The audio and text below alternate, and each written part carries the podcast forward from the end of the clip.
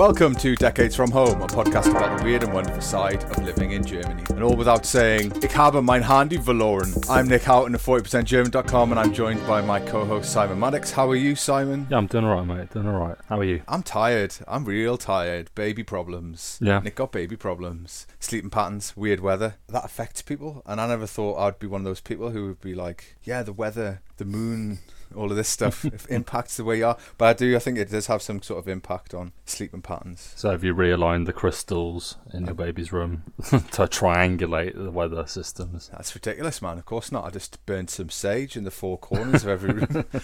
nah, it's just, I think you just sort of deal with it. We live in a house that's quite stuffy. It's one of those houses that's really cold in winter and stuffy in summer. Which is like the mm-hmm. perfect combination, right? Dealing with that doesn't really help with not feeling totally wrecked. The fun thing about being sleep deprived is that you feel a bit like everything's not real. like everything's happened to you. It's like, am I hallucinating or is this is this actually happening at this present moment? So And some people pay a lot of money for that kind of feeling. So yeah, I guess that's what I was thinking. Yeah. They should be telling pe- more people about. it. Have kids, get sleep deprived, start hallucinating. small rabbits are talking to you about like the price of cheese. definitely not detrimental for job performance or Don't think so. handling heavy machinery. Well, that guy seemed pretty angry. I was trying to drive that tractor the other day, but yeah, it was fun. yeah. Anyway, what, why am I complaining to you about sleep deprivation? You've probably had like 14 hours. well, I mean, yeah, my, my wife's away this weekend, so I did stay up a little later than normal playing on my new Xbox. So yeah, I didn't get as much. Shut up. Normal. Shut up. Stop talking about your fun stuff. nah, nah. And, we, and obviously this week we got to see each other. That was really Yeah. cool. Got to hang out for a bit, face to face. I suppose the reason we were able to do that is because I finally got a vaccination. Indeed. So I can stop bitching and moaning on Twitter about not getting a vaccination. I got my second jab on Tuesday. Oh, Looking forward yeah. being fully geimpft. It's all happening. It is all happening. Yeah, obviously we have to get used to the real world again. And I think a, a nice example of this was when I took you to the train station after I left you near your platform. You called me and asked, "Which one is it?" I was like, which which direction is it? And you went north. I like, I don't know where north is. I'll just get my compass out. This is not an answer you want to to give your inebriated friend at a train platform. I mean, there were only two platforms, and I'm pretty sure only one train was coming at that time. So I think you would have been okay if you hadn't called. There was like an anxiety about it, and I don't know why I had that, but I did feel a bit anxious about getting on a train. I mean, I, I used the S Bahn two weeks ago for the first time in a couple of months, and I was really shocked by how many people weren't wearing their masks. Really? Yeah, multiple people, and I found that rude. First of all, I think it's just the most obnoxious behaviour. It makes me super edgy. And then when I got on the U-Bahn, like it was busy, standing near people, but everyone was wearing their mask, and that took the edge right off. Until the rules changed, like just wear your mask, don't be a dick. There was one woman who was not wearing a mask and then talking loudly across the aisle to someone else. So it's like her spewing her her germs and detritus across the whole thing. And yeah, I, I really hated her.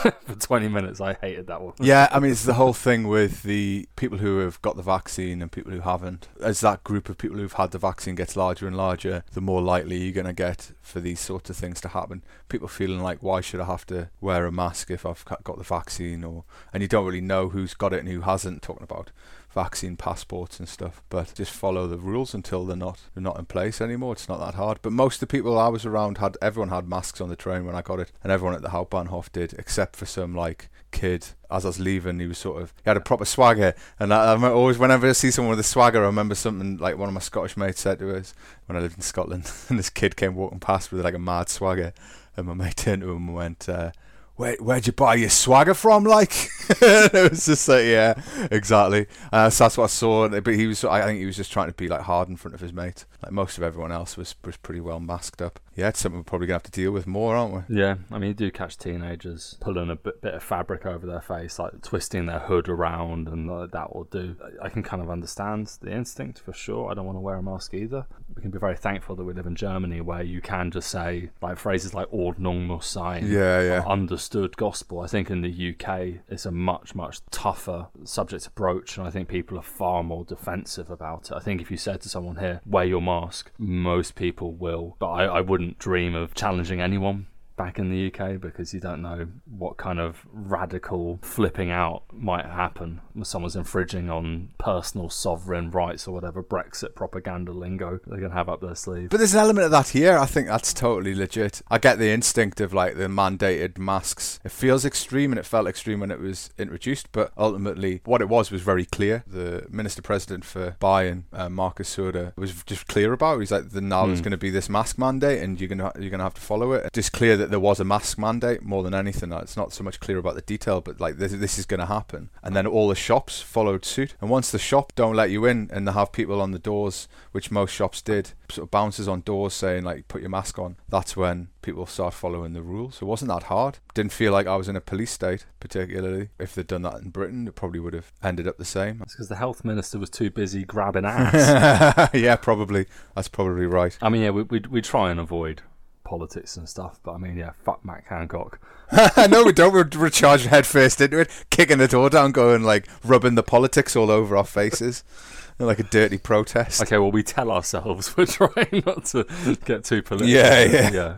Matt Hancock can get fucked. That's what was the difference for my mind was just everyone understood what they were being told. The messaging was pretty clear. There was the science was, was generally at the forefront of it. But you're always going to get people who'll deny it. I think now it's beginning to slip because people are getting the vaccine. I think even people who have been quite supportive of Yeah. the whole process are now saying, "Oh, come on, let's open up. Let's open the shops up. Let's open all the bars and restaurants. Let's get the sex clubs opened. all the stuff that the Germans love so much." I think that's pretty much the natural course of events. I'd guess. I'm pretty sure New York State had to provide guidance because prostitution isn't legal in New York, but it's, it's decriminalized and you won't get prosecuted for it. So they had to like release guidelines for something that isn't technically legal. And one of the, the things they highlighted was orgies.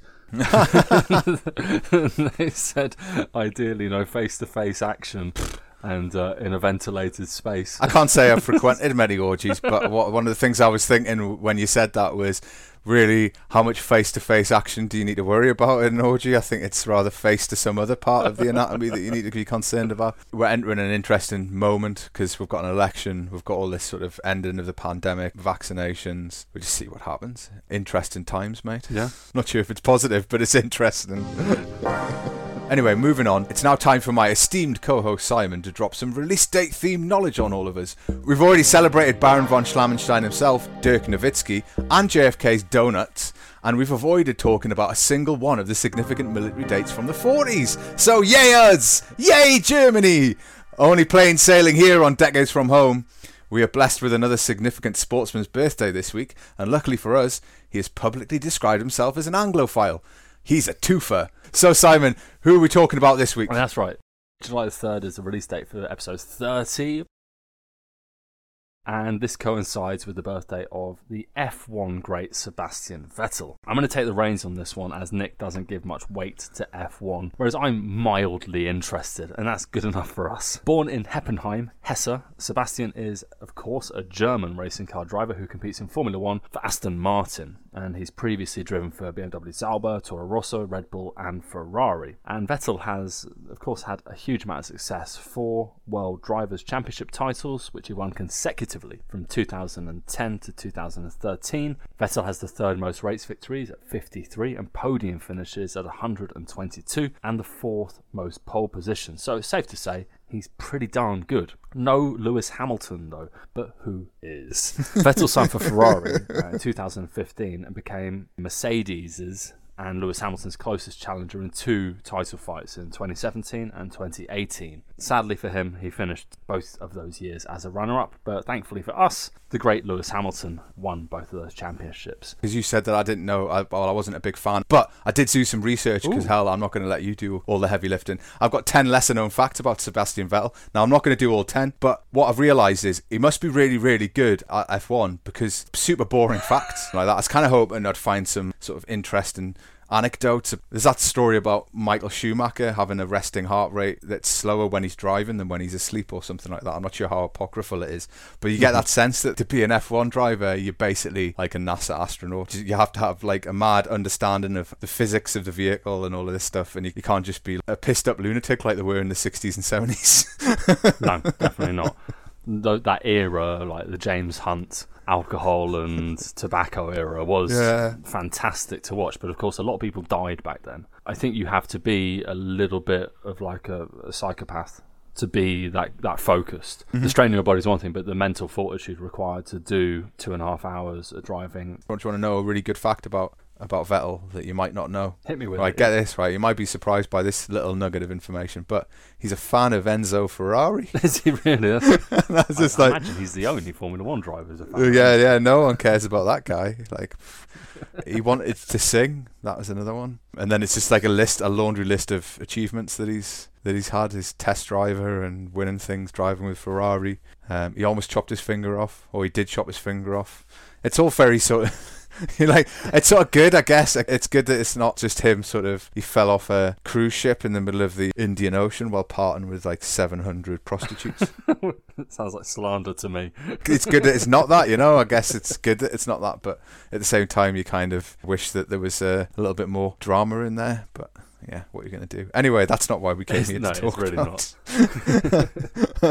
I mean, one of the really nice things about Sebastian, he refers to himself and has often been referred to in the press as an Anglophile, publicly praising British comedy and music in particular. Of course, those are two of our biggest cultural exports. Uh, the comedy he has cited as being the most important to him is Monty Python. It's pretty hard to argue with Monty Python being a sort of really significant thing. I mean, it introduces a certain quirkiness and silliness that's beloved by a large number of British comedy fans. So, what are your thoughts on Monty Python? No one, none of my family watched it particularly, but th- they all watched BBC Two, Friday comedy, Young Ones, all the stuff that that wouldn't have existed if it hadn't been for Monty Python. And then I discovered Monty Python, I think, when we got cable and they started doing reruns of it on the Paramount channel and I watched it all and I watched all the films. But the problem I have with Monty Python is you can talk about it, but as soon as you start talking about it in detail, there's like a British aversion to specifically Monty Python jokes. Men of a certain age doing references to Monty Python or quoting Monty Python. Do you not think there's a weird hang up about that? Yeah, absolutely. I think there are a couple of very sort of quotable things, especially in the movies. I'm thinking he's not the Messiah, he's a very naughty boy. Oh, he's, he's done it now. He's quoting it. I am. I'm, I'm stepping into the breach. Uh, tis, tis not a scratch. Come back here and I'll bite your legs off. These are phrases that are just uh, have been, been so overused, Yeah. and that, of course the success of the movies i- is sort of part of that. Uh, I'm not going to say. Yes, I'm not. I'm not going to say knee. I think for me, what I really loved was, I mean, my dad got me into the movies when I was young, and I watched them thinking that visually they were funny. And then as you get older, you get into the sort of the play on words and the double meaning and sort of the hidden sexuality and all that kind of stuff. But the TV show is what I love the most because it's just so mad. It's so obscure, tangential links that make zero sense and aren't needed. To. or literally no links at all. Like that. That's the No. sort of the beauty of it. Or is it just go from random stuff to random stuff? One of my favorite things was the the World Hide and Seek Championships. It's just, it's just so good. Like so, just clever little ideas and.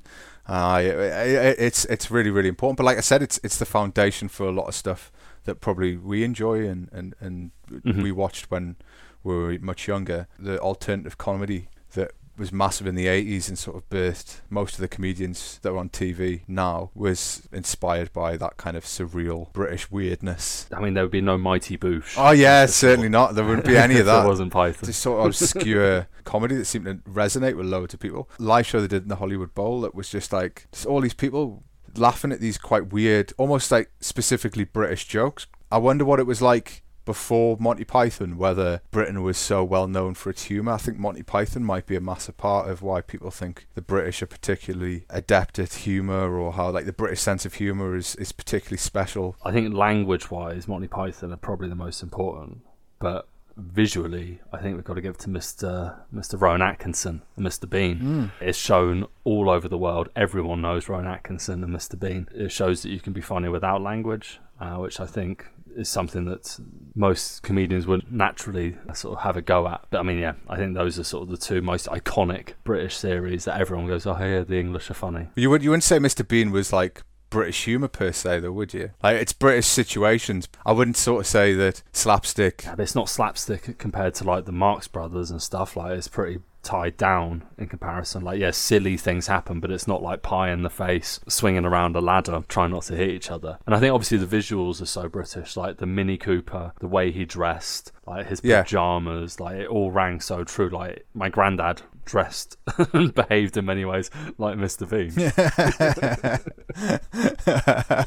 suppose you're right. Maybe maybe you've got a point. I always sort of perceived it as like the reason it was internationally successful. Well, first and foremost, it doesn't have any speech that it needs to synchronize. You can just play it as is because there's no one ever talks in it except once or twice. There'll be like a secondary character. I think he said Teddy a couple of times as well. Teddy. We were on a ferry or something going from somewhere in Italy to somewhere else. I can't remember where it was. It was a short trip. It was about an hour, but they had TV show running, and the two shows that, sh- that they had were America's Home Videos looped with like a laughing track and Mr. Bean. Everyone could watch it and not. There was no language needed, you know, and I found that really interesting that there was all these people from all these different areas all laughing at the same thing. Anyway, enough, enough about Mr. Bean and Rowan Atkinson. Let's get it back to Python, uh, because here we do have a nice little link for us. I mean, one of the most interesting things for our podcast when it comes to Monty Python, the Python crew are pretty much the only UK comedy troupe to perform their comedy in German. So Monty Python, not having any actual German speakers, had to learn their 1971 Monty Python's Fliegender Zirkus uh, for Air phonetically. This led to troubles with troop members' timing and their German accents, and this led to the decision to record the second episode in English. Only John Cleese and Michael Palin really delivered their lines in German well enough to be easily understood by native speakers. The other Python performers all have very thick accent, particularly Jones, making them really difficult to understand. In some cases, the episode was broadcast with German subtitles. Eric Idle has described the conception of the specials as the Germans came to us and said, Look, we haven't got a sense of humour, but we understand you do. Can we use yours? That's pretty scathing, and it does fall into uh, the stereotype of Germans having a sense of humour. Is he insulting them or is he insulting himself? I think with Eric Idle, it's layers. insulting the Germans, but also saying like they've got no sense of humour and they think we're funny. Yeah, who knows? Who knows? I mean, it's impressive that they did it for sure, and and uh, there's a few bits where they've clearly filmed in, in Munich and some of their films as well. A lot of it was in Bavaria, yeah. Th- th- When you were talking about the accents being difficult for some of the members of Monty Python, that definitely resonated with me. I was like, I'm not alone. Well, I mean, the only one who sort of in, in the below the line comments on YouTube and things like that, who always gets complimented is John Cleese, and his German does sound very, very good. I assumed that he was a qualified German speaker, like he must have had an A level or something, but it turns out no, he he learnt it phonetically. The best example of them speaking German is the sketch called Bavarian Restaurant, which is is very iconic and it's very funny for us because we occasionally go to a Bavarian restaurant and there is elements of buffoonery. Almost exclusively. So the good news was that this foray into German comedy and the raft of films and TV hours produced by the Pythons was inspirational for a young Sebastian. So we're back to Mr. Vettel now. And he said in an interview with GQ, it's not politically correct, it's dirty, it's quick. I like all that. To wrap all that up, I guess we're going to say happy birthday, Herr Vettel. Uh, herzlichen Glückwunsch uh, and viel Erfolg in die nächste Rennrad. Yeah, alles Gute zum Geburtstag.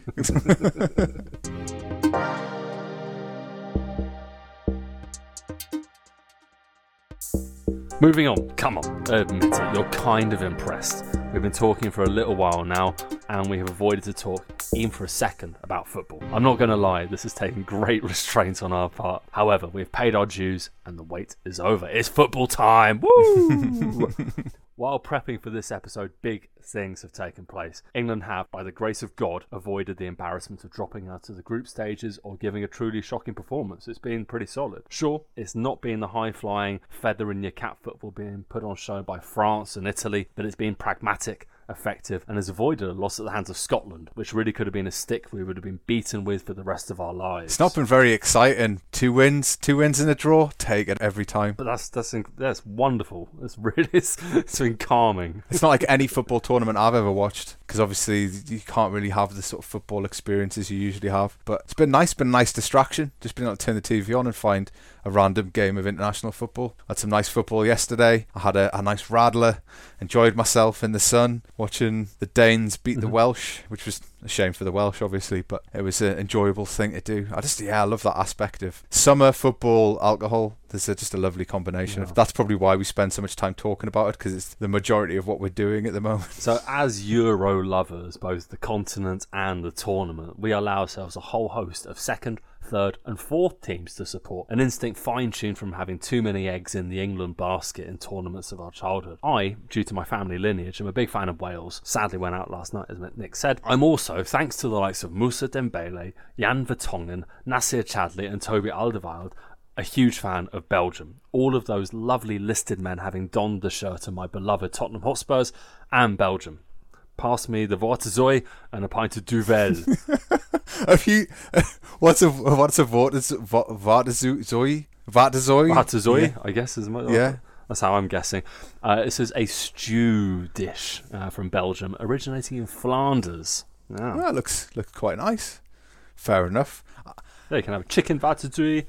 Um, yeah, I'll, t- I'll take the pint of Duvel, maybe. Um, uh, definitely, yeah. yeah, but let's not get into Belgian beer. We did beer last week. Truth is, I have zero England shirts. I'm not a very good England fan. I do have three lovely Belgian ones, though, so I am definitely betraying my people. And after Wales and Belgium, for me, there's only one obvious choice, and that, of course, is Germany. So that's my first, second, third, and fourth team. So, Nick, what are your backup plans? Who is your second, third, and fourth team? So in previous tournaments, what's happened is I've really wanted to support Germany, but the last World Cup they went out in the group stages, I was left without a safety net, which was rather stressful as England progressed to the semi-finals and went out to Croatia. Obviously, with the game upcoming with England versus Germany, uh, whoever wins, I'll I'll I'll get to support one of those going forward. But I guess Scotland, I always want them to do well. I don't know how I choose my teams. I guess it would be if, like you, if you had a team that had a sig- significant amount of players from your club team. But given that my club team's Newcastle United, there isn't a vast amount of international talent on display in that in that squad. So uh, I obviously wanted Wales to do well, Scotland to do well. I was surprised by how strongly I felt about Germany when they played. I don't usually feel that strongly about other teams, but I did feel very much like I was supporting my my own national team. So that was quite a nice feeling. So that citizenship card is kicking in hard from your wallet. I think so. I think so. It's. I, I was. I was kind of taken aback at how annoyed I was and how I, I was feeling like the remit of emotions. I mean, previous again tournaments, I watched Germany and wanted them to win. I'd quite happily flick through my phone or do something else while the game's on. Whereas I was kind of super focused, and I only ever get super focused on football when it's a team I'm supporting. So that's a good sign. If hmm. it's like a game of football, I'm usually just half paying attention to it and then going woo when there's a goal. I guess now it's England, Germany or bust. I think one of the really nice things about these kinds of tournaments is that you can go into a game at the start thinking you support one team, and then maybe the other team performs as such an underdog, or there's passion on show. I mean, I Yeah, think yeah, everyone true. now has a little bit Totally. of extra love for Denmark because of what happened to Eriksen in the opening game. We will them to do better uh, because of the, the hardship they faced. Mm-hmm. Last night, there were definitely a lot of extra Austria fans. I think everyone went in wanting Italy to do well, but Austria really put on a great showing. And yeah, next tournament, I'm going to have a softer spot in my heart for them. This, I think this is the nice thing. You can kind of suddenly just become a fan of football as opposed to the teams on Yeah. the pitch, uh, and suddenly your allegiance can switch. I'm going into Belgium, Portugal in a couple of days, way before the recording goes out, thinking I'm a Belgian fan, but let's see what happens.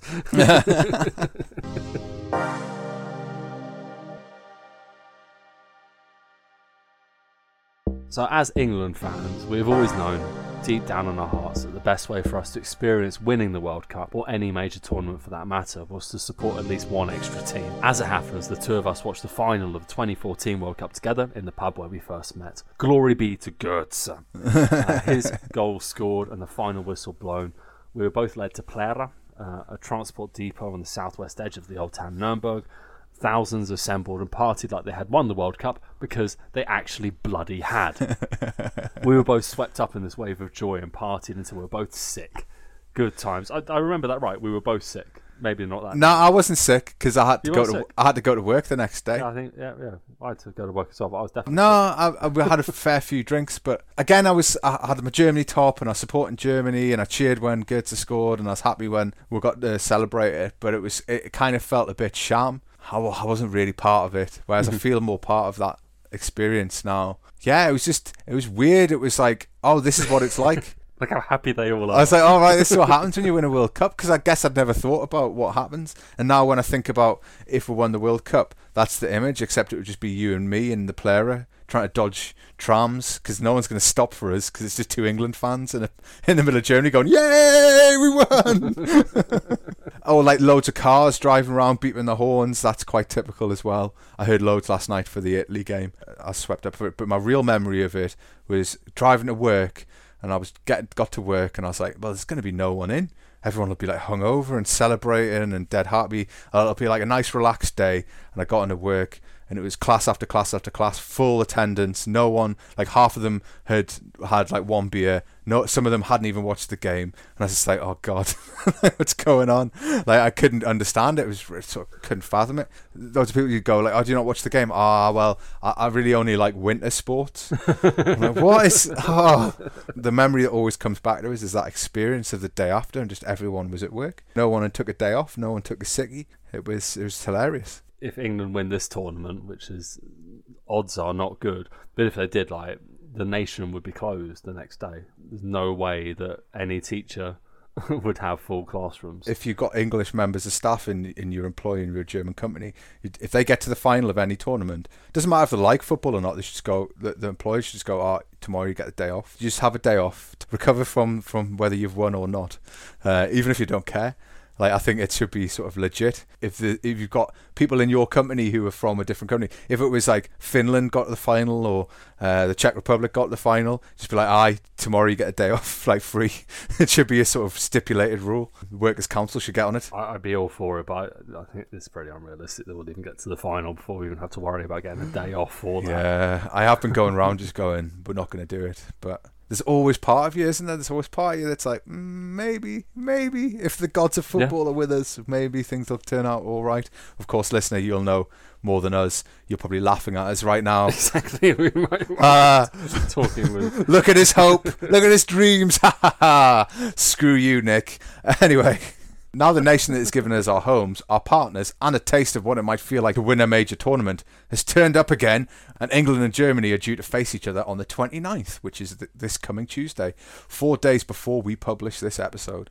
So, there are two realities ahead of us. This is uh, Schrodinger's football match. This is either the happiest we will be all summer before we get smashed by Die Mannschaft, or there is about to be a whole new wave of joy in our podcasts as we change tact and spend each episode talking not about Germany, but about the glorious victory of 2021. what is certain, though, is that the UK press will be handling this match with all the decorum and understanding we would expect. no, unlikely. Odds are good that the newspaper editors all over the UK will have been dusting off the 1940s thesaurus to find out as many derogatory terms that they can be rammed into their shitty puns for their front and back pages. Yeah, I, this is a very shameful part, and we are seeing a lot of this being brought back up again on Twitter. The 1996 front pages and back pages, which were all based on war jokes. It's it's just it's, it's mortifying to see it now. Uh, it's really embarrassing. I wrote I wrote a blog about it because that's what I do when I get stressed out or angry. Better write it down. So I wrote a blog about it, and I kind of part of me felt like it's to be expected.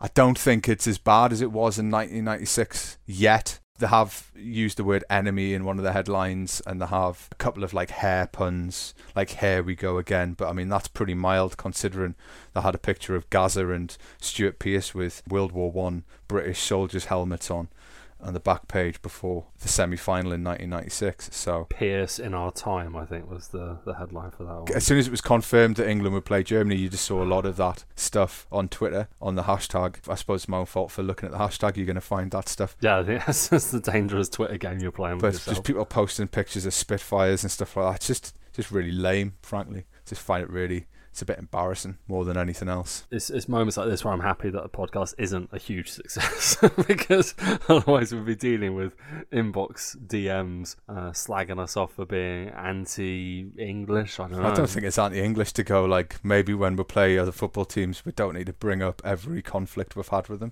It's the same with the French. What? That's that's that's the definition of anti-Englishness in in the eyes of these gammons. I find I find it just really just uh, the only bit you know is like the bit from the film don't you? It's like, oh, we play France, oh, Napoleon and Waterloo. It's just like, oh, just like shut up. It just doesn't do anything for us. It's like, I don't know why why that needs to be a necessity. Like I think the football story is way more interesting as well. Like I've read an article. This is the thing it got us. I read an article that said uh, the the German fans are they're still annoyed about 1966 and how that the goal that wasn't really a goal. And I was just kind of like, I don't think they are. You know, most of the people I speak to have not even referenced 1966. I don't think anyone really cares. Like they don't have like any deep feelings for. There's definitely no no bad blood there. Like yeah. whenever I've talked about it with big football fans, they've always dealt with it and it's okay okay, yeah, we'll let you have that one. That's cute. We're fine.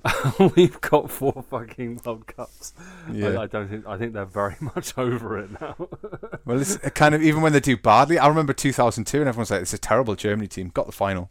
I'd take a final. I'd take. I was happy with the semi-final in the World Cup. I was like, yeah. I went out and I wasn't even that bummed. Oh well, we made it to semi-final. That's the best I could have hoped for, really. And getting out of the groups without scoring a really stupid own goal, that's fine. I, am that's that's a successful tournament for us yet at the moment. Apparently, England's the the first team to the lowest scoring team to top their group in the European Championships ever. Yeah, just wait, mate. Harry Kane's going to score 10. We'll see. We'll see. There is a certain kind of wonderful in the England Germany game. For England fans of our age, it can be the case that the first major memories of an international football tournament would be Euro 96. We played Scotland as well at that tournament, though the end came with a famous penalty shootout with Germany. Of course, the player who missed the final penalty for us that day is now the man in the waistcoat on the touchlines, our manager, Gareth Southgate. I, every time I think about it, I remember being in school and having a wall chart, and we're tracked like all the way through the tournament, England's results, and then the day after we went out, the teacher taking it down and everyone just being really depressed about it. It was really like that's, that's oh. way to handle loss. Yeah, it was totally grim. Everyone just felt really bad about Never it. happened. Yeah, just yeah, it was totally like forget about it. But um, and also it's because because the tournament was in Newcastle. There was like games. I think Croatia played in Newcastle. It felt like you were all part of this sort of experience, but it all ended pretty pretty dismally, sadly. And of course with penalties, um, which are terrifying. the England team has deep connection to penalty shootout losses these days. As England fans, like we're resigned to defeat if it does get to penalties. So I mean, I'm hoping there'll be a nice twist in the tail because we have now won a penalty shootout in a competitive game, so there is now a mild precedent for things to not go awfully. Like in my head, I just hope that Gareth Southgate, like sneakily, like has registered himself as a squad member, and then will just sub himself on uh, for the penalty shootout, take the first one, and hammer it down the middle and then rip off his waistcoat and run around. I mean, that'd be very English style of celebration. Take your tops off, way! Uh, I don't know. I just I'm way more excited than nervous for the game, and it's the first time I've seen a meaningful England versus Germany game in Germany since I moved here.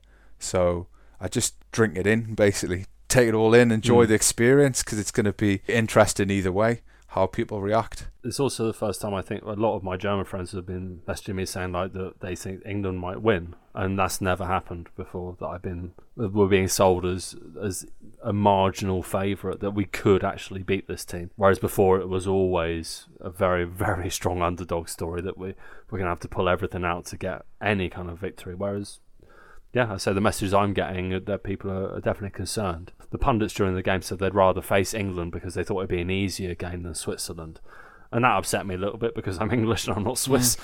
But I do think that that we we have a team that can cause problems, but we can't defend uh, as well as we might need to against a strong Germany. So I'm hoping it's going to be like five four, just a goal bonanza, and everyone can just end in tears and hugs, and that our wives are still talking to us at the end of it. Well, that's the thing I'm actually more concerned about: is will either of us still be married by the end of the football match? I, I, like the football's one thing, but my wife said she's going out on Tuesday, and I said, "All right, cool." And she said, "I'm going out." She's going out. You know, she's well, that's the thing. She's going out, and I was like, "But it's the game." She's like, "I'll be back for the game," and I was like, "Oh." When like she gets excited, she doesn't care about football. Today, at least, she's been the most sarcastic I think uh, she's ever been in all the time I've known her, which concerns me for the game. Because if Germany do well, she's just going to take the piss out of us because she's she's really good at it epic levels of shithousery, I think, and uh, and so I'm a little bit concerned that come Tuesday we'll be drawing up divorce papers. But when it became clear that we are going to play Germany, my wife turned to me and we're watching the, football. She was like, "Okay, so our, our marriage is going to be tested on Tuesday."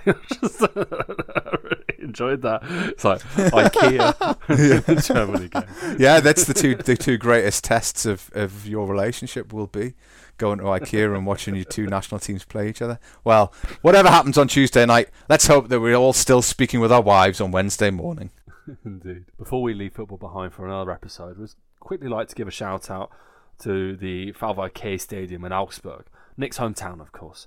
Uh, as you've likely heard, and as we spoke about last week, the plan for the Hungary Germany game in Munich was for the stadium to be illuminated in rainbow colours in support of the LGBTQ community. This was particularly necessary as legislation passed by Hungary's parliament bans gay people from featuring in school educational materials or TV shows for under 18s. Munich City Council said it had wanted to illuminate the stadium in order to send a signal of support for inclusivity and diversity, but UEFA said in a statement it had no choice than to reject the action on the grounds that it contravened its regulations as a political and neutral organisation. Horseshit. It, it said it said this due to the political context of the application.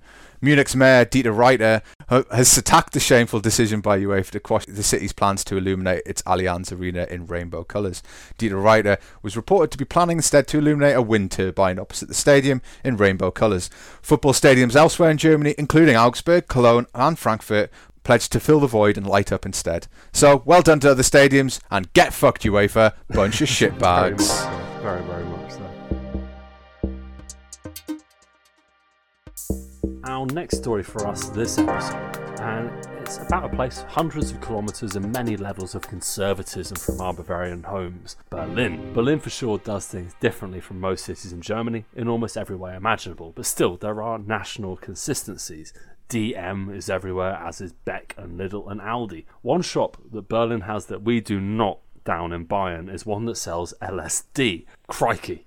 That's right, Berlin now has its very own LSD shop thanks to a loophole in the law. Since opening in March, this small shop has been exploiting this legal loophole by selling an LSD analogue called 1CP-LSD, a recently developed substance that most governments haven't got round to banning yet. Labelled as a research chemical. Hmm, that's what I like to call it. when it's in stock, there are usually crowds of customers in and out each day buying microdosing, mini dosing, full dosing, or extra dosing tabs in batches of 5 to 100. Little research has been carried out on this drug, but one study found that it's a pro drug that the human body converts to LSD. I mean, I like that there are levels because obviously we hear a lot about microdosing as being a possible uh, treatment for depression and PTSD and things like mm-hmm. that. So it's very exciting stuff. But I am very concerned about extra dosing, the the triple yeah. XL LSD tabs. Yeah, that that sounds a little scary. It does seem like it's a bit fill your boots. Uh, it's the kind of thing that gets it banned very quickly when you're just dishing it out like it is candy.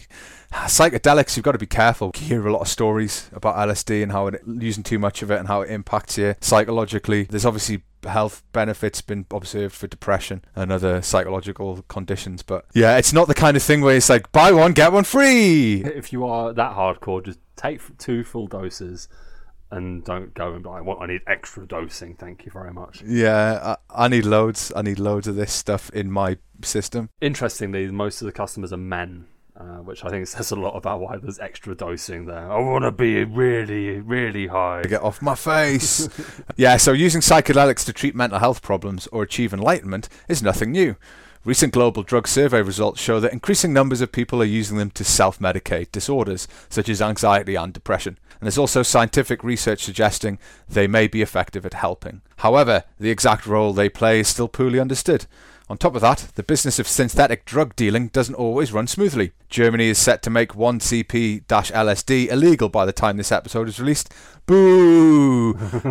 the owner of this LSD the owner of this LSD laden says he is hoping his Netherlands based supplier, Lizard Labs, will develop an alternative, one that would skirt or avoid the new legislation. However, if the entire drug group is made illegal, which might happen, then the next legal LSD like substance will be quite different and potentially more dangerous. As long as the suppliers keep developing substances at rates drug laws are unable to keep up with, there will still be a loophole for them to do this legally one of the things I'm, I wonder is how quickly Germany will get drug legislation in place because it's not like the German government moved particularly fast.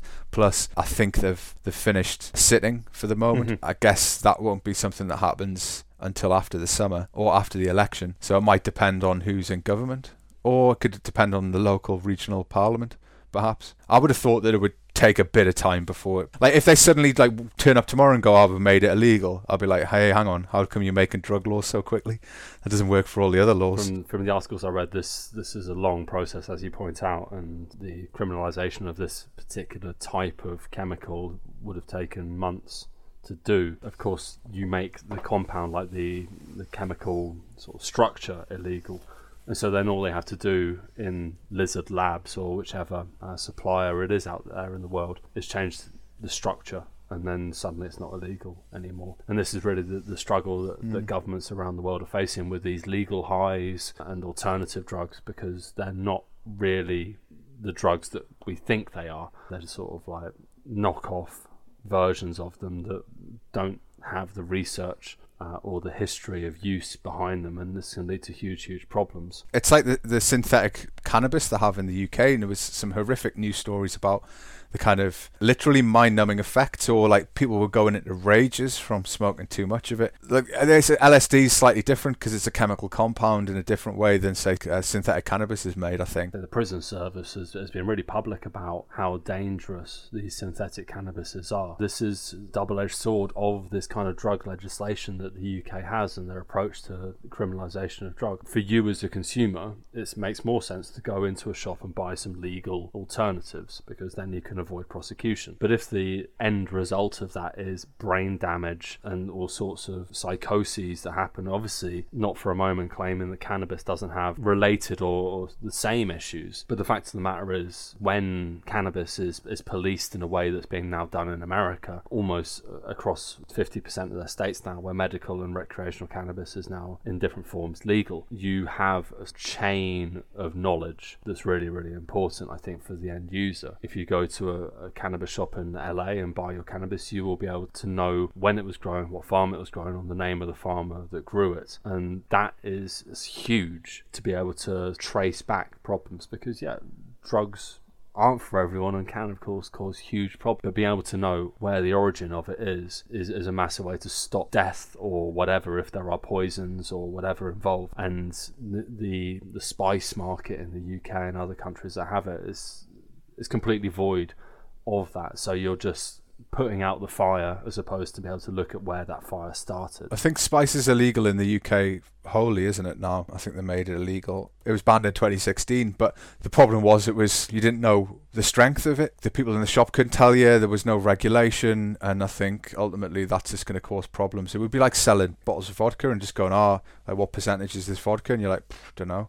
And you could get one that was 20% and one that was like 90% proof, and you'd just be like, "Rocket fuel." So it's totally insane.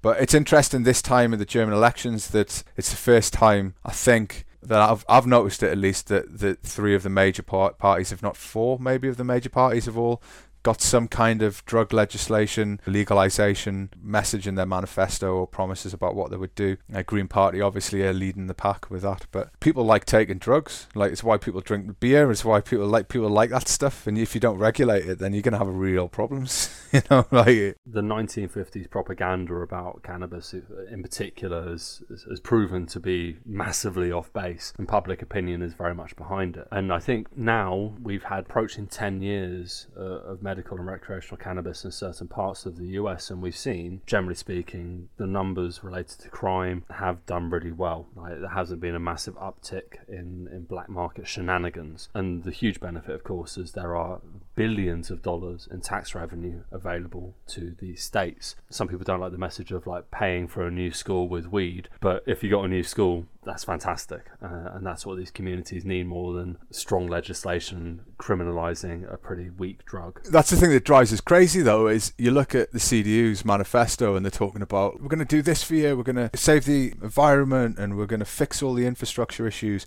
We're not going to raise taxes, though. And say, well, how do you pay for it? We're, we're going to go back to having a balanced budget.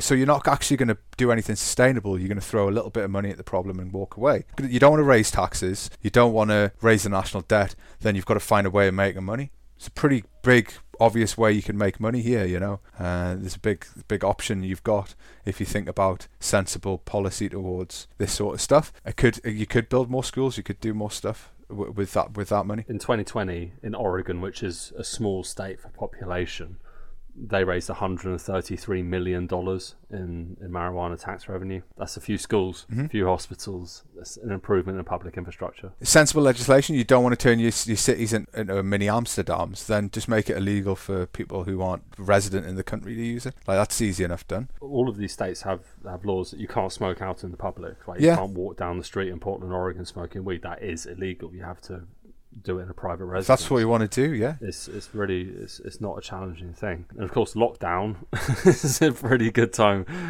to get this. It's not. It's not called a recreational drug for nothing. Anyway, the guy that opened and runs this this LSD shop in Berlin is called Carl Philip Trump. Oh, that's an interesting name. Yeah. As it happens, he claims to be distantly related to former U.S. President Donald Trump, saying that his father comes from the same village, Kallstadt, and that the Trump family come from there. Hmm, seems a bit tenuous and just a weird thing. Like you would, I wouldn't want to be connected. I'd be like, no, I've Yeah. nothing to do with this fucking awful, horrible orange prick. says a lot about him, doesn't it? That he's he wants to talk about that. This Trump, the owner of the LSD shop, is the is a former Bitcoin trader. He attended a Catholic school that was recently had a scandal over child abuse. He's had quite an interesting sort of background. He's a bit of a conspiracy theorist. He's well known for arguing the, his points with his customers. Pretty interesting dude, right?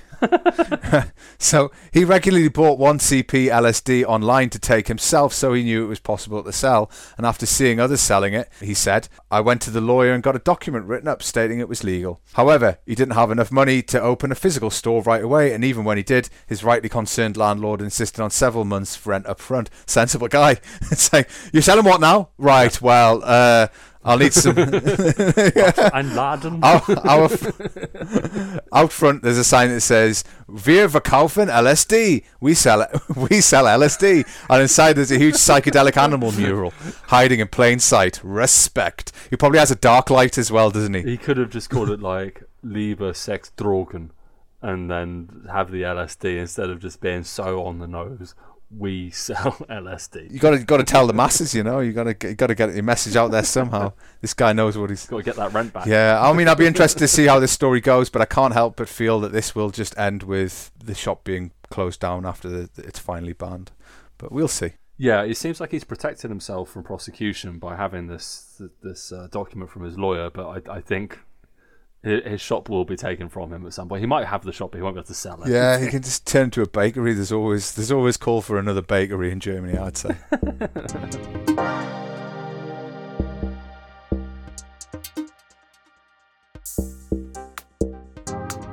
Talking of LSD, let's travel back in time five years and go to a homeopathy conference in Handeloh, south of Hamburg. Emergency services arrived on the scene there and found a group of 29 alternative healers hallucinating, staggering around, groaning, and rolling on the grass. Police spokesman Lars Nicholson said at the time that investigators believed the psychedelic drug was to blame, but remained unsure of how or why it was taken. Nicholson added the police suspect the group took 2CE, known in Germany as Aquarust, a drug which heightens perceptions of colours and sounds, and in higher doses triggers hallucinations, psychosis, and severe cramps. The, the drug 2CE was one of hundreds synthesized by the American chemist Alexander Shulgin, who died in 2014 but during his life became known as the godfather of ecstasy after he introduced MDMA to psychotherapists on the US West Coast in the late 1970s. The homeopath meeting builders further education seminar. I bet there was a lot of further education there. To be perfectly honest, it sounds like the doses. Yeah, was suspended shortly after it started when delegates began experiencing psychotic hallucinations, cramps, racing heartbeats, and shortage of breath. One of them alerted the emergency services. Good guy. Alarmed by the sight of so many grown men and women rolling around on the floor, the first fire crews on the scene called for backup, triggering a major incident response. A total of 160 police, fire crews, and ambulance staff and a helicopter were involved in the four-hour operation to treat the group. It's just what this group needed, not 160 police officers. Never say that the German police don't take drug crime seriously. You know that's not a waste of resources whatsoever. But I guess I guess you're in a situation where you've just got these people who are totally whacked out and you've no idea what they've taken. Reading the story, no one's taken responsibility and or took responsibility for it. It could well have been someone being spiked, or it was like an experiment. And I think that, that it's not really clear even today six years later what had actually happened. I'd had a look and tried to find some stuff on it, but I couldn't find any recent updates on it. If I said to you, I went to a conference of homeopaths and they dished out a load of LSD, would you be surprised? I think you'd only be surprised that it wasn't mixed into a little bottle of water, and then that water was mixed into another bottle of water, and then that bit bottle of water was mixed into another bottle of water, and then they took it and all pretended that they were high off their faces on LSD. That would be your only surprise, surely. But it does seem like the kind of thing you would experience at an alternative healing seminar or something. Further education seminar. Yeah, yeah. Like, Let's give it the, the title they chose. what was the first seminar? Was it like this is how you roll a bifter? And then the second seminar was like advanced techniques. It seems on the money. I reckon they were just trying to have a good time. It's, it sounds like it's got the recipe for it. Like you're in a room with a load of people that believe the same stuff as you. Whack a load of LSD, you're gonna have a, a pretty good time. But I mean, yeah, the psychotic hallucinations. I, I've never had psychotic hallucinations, and I'm, I'm thankful for that. No, me neither. sounds awful. yeah, I'm, I wake up every morning and thank God that I don't have psychotic hallucinations. Too fucking right. If you again, if you were going to a homeo- a conference with homeopaths, wouldn't you want some LSD? Because you wouldn't want to sit around those lunatics for too long. Okay, Like- uh, the Association of German Healing Practitioners. You call them what you want. we all have, we all have our to names. distance themselves from this incident and emphasise that hallucinogenic drugs had no place in the study of homeopathy. So, yeah, really set a line in the sand there. Uh, quote If I find out that one of our members took part in what happened in Handeloh, they will be excluded from the association. So there's a lot, a lot on the line. he won't be allowed to go to these further education seminars. As that's Heinz Kropmanns, uh, the association president, uh, in an interview with NDR, saying that done and dusted. well, yeah, I guess that's like the best weekend you could have. I went to a homeopath conference, I took some LSD, and then got banned from ever coming back to the homeopath conference. thank you, thank you. Come, don't come again. No, I mean don't come again. Yeah, yeah. Result perfect. Best weekend ever. So we're signing up for next year's conference then, by the sounds of it. Yeah, yeah. If I'm going to be like, where the microdoses? Decades from home, live from the homeopathy. This is me going, you're wrong, you're wrong. That's not how it works. oh dear, they'll be chasing me down the street with their crystals. Okay.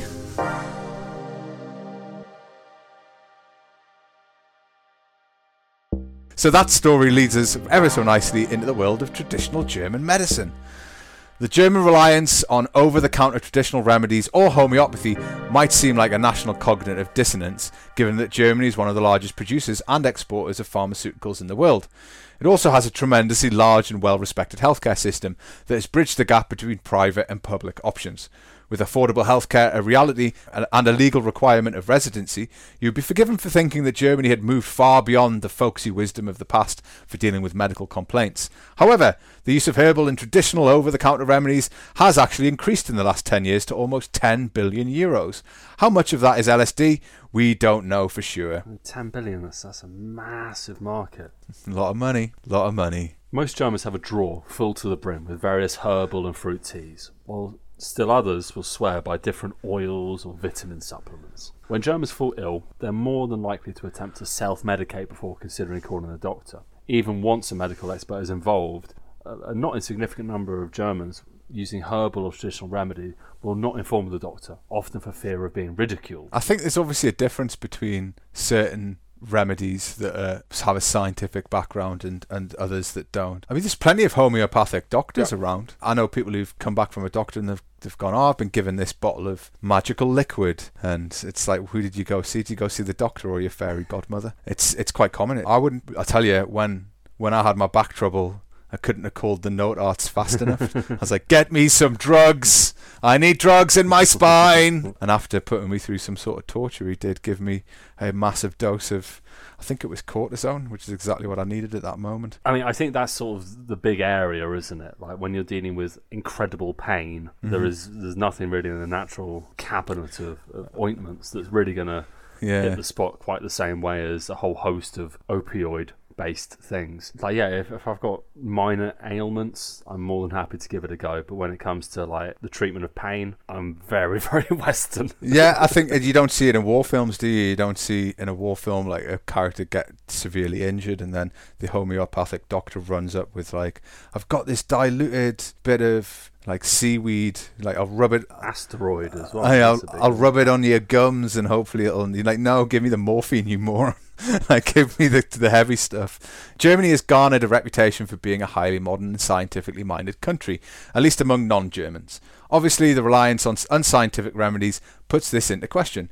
What studies have shown is that the decision to opt for traditional approaches chimes with common complaints about the German medical system. Users of traditional medicine, when questioned, have suggested that the liberal use of aggressive prescription drugs within German healthcare had motivated their search for gentler traditional options. Others believe that their own doctors' refusal to consider traditional or herbal medicine was a signal that they were dogmatic and proved that doctors were too easily swayed by their connections in to the large German pharmaceutical companies. Yeah, it's a fair argument, I'd say. I mean, this is the interesting narrative, isn't it? It's really easy to be like, you, we all know in Germany that these massive multi billion dollar companies exist and they do have massive lobbying power and influence.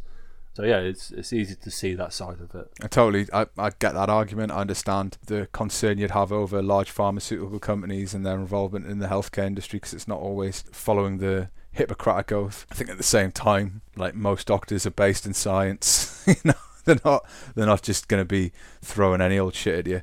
Uh, or at least you'd hope that. The answers given in the study highlighted the uncertainty over a for-profit healthcare system, but also gave an insight into the cultural factors that motivate Germans to seek out traditional remedies. The first was that traditional medicines are, as the name suggests, traditional and represented the collected knowledge of generations of Germans. This speaks to the ain't broke, don't fix it mentality often seen throughout Germany, as well as the strong sense of unbreakable local tradition that runs through every state in Germany, even those states that prefer to see themselves as very modern. The second response was that traditional remedies gave the patient a feeling of control and responsibility. This speaks to the general desire of Germans to be in control of their own destiny, or at least to feel like they are prepared for the long term. Multi layered insurance contracts can only give a person a certain level of assurance. If you don't have fire, flood, dragon, uh, ninja warrior insurance, like, what are you doing? You're just wasting your time, aren't you? You've what you come to expect, isn't it? There's a lot of elements of German thinking in there. There is like a desire to be in charge of your own destiny for sure. I'm not sure how much of that I buy into, it to be honest. We're men though, and men are pretty terrible about going to see doctors. Each generation takes it a little bit better. I mean, my granddads, both of them were, were really, really awful. And like, I actually, I do go and see my doctors. But then again, I have health conditions that mean I do have to have checkups on a relatively mm. regular basis. I think if, if I didn't have these conditions, I probably wouldn't go ever. yeah, it's not something I've really. I, I, I want to don't have a regular relationship with my doctor, but I, I suppose we're getting to, to a point in our lives where that's going to just be a reality. I'm clawing at the the dying of the light at the moment. the distrust of medical expertise is a disturbing trend that is on the rise throughout the world, and it would be very easy to assume that the use of unusual, or at least less than scientific approaches, would be an indicator that Germany is following the trend set by countries such as the UK or the US. Although distrust of experts is certainly a factor, as can be seen with the Querdenken marches and other protest movements, perhaps it has more to do with the other aspects of the German mindset, such as those of self responsibility, belief in the process, and long term planning that have the largest impact. Gotta love it, man. If you don't know what you're doing in two and a half years' time on the 6th of January, then you're not doing it right. Sort your diaries out, update them. Mmm, long term planning.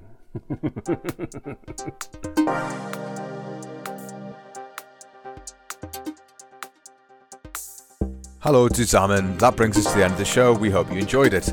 Thanks to my experiment last week, I now know that there's at least one person listening to this at the end. Well done, Snooker. You playing the blinder. I don't want to spend my time trolling Simon with beard comments, so I'll leave off the secret messages this week. But Snooker, consider yourself a Decades from Home VIP. Anyway, thanks for listening, and thanks to those of you like God Bourgeoisie, Snooker, Galaxy Note Sems, Sturger, Tane, and my favourite Italian, Maurizio, who retweeted the show last week. Much appreciated, you lovely people. If you'd like a shout out and our eternal gratitude, retweet the show or tag us with hashtag decades from home, all lowercase. As ever, if you have any questions, feedback, or maybe an article or topic you'd like us to cover, you can tweet Simon on at decades from home, and you can tweet me at 40% German. You can also get us on 40% German at gmail.com. If you have time, take a look at 40%German.com. Weekly articles are up every Saturday. All that's left to say is thanks and bis zum nächsten Mal. Tschüss.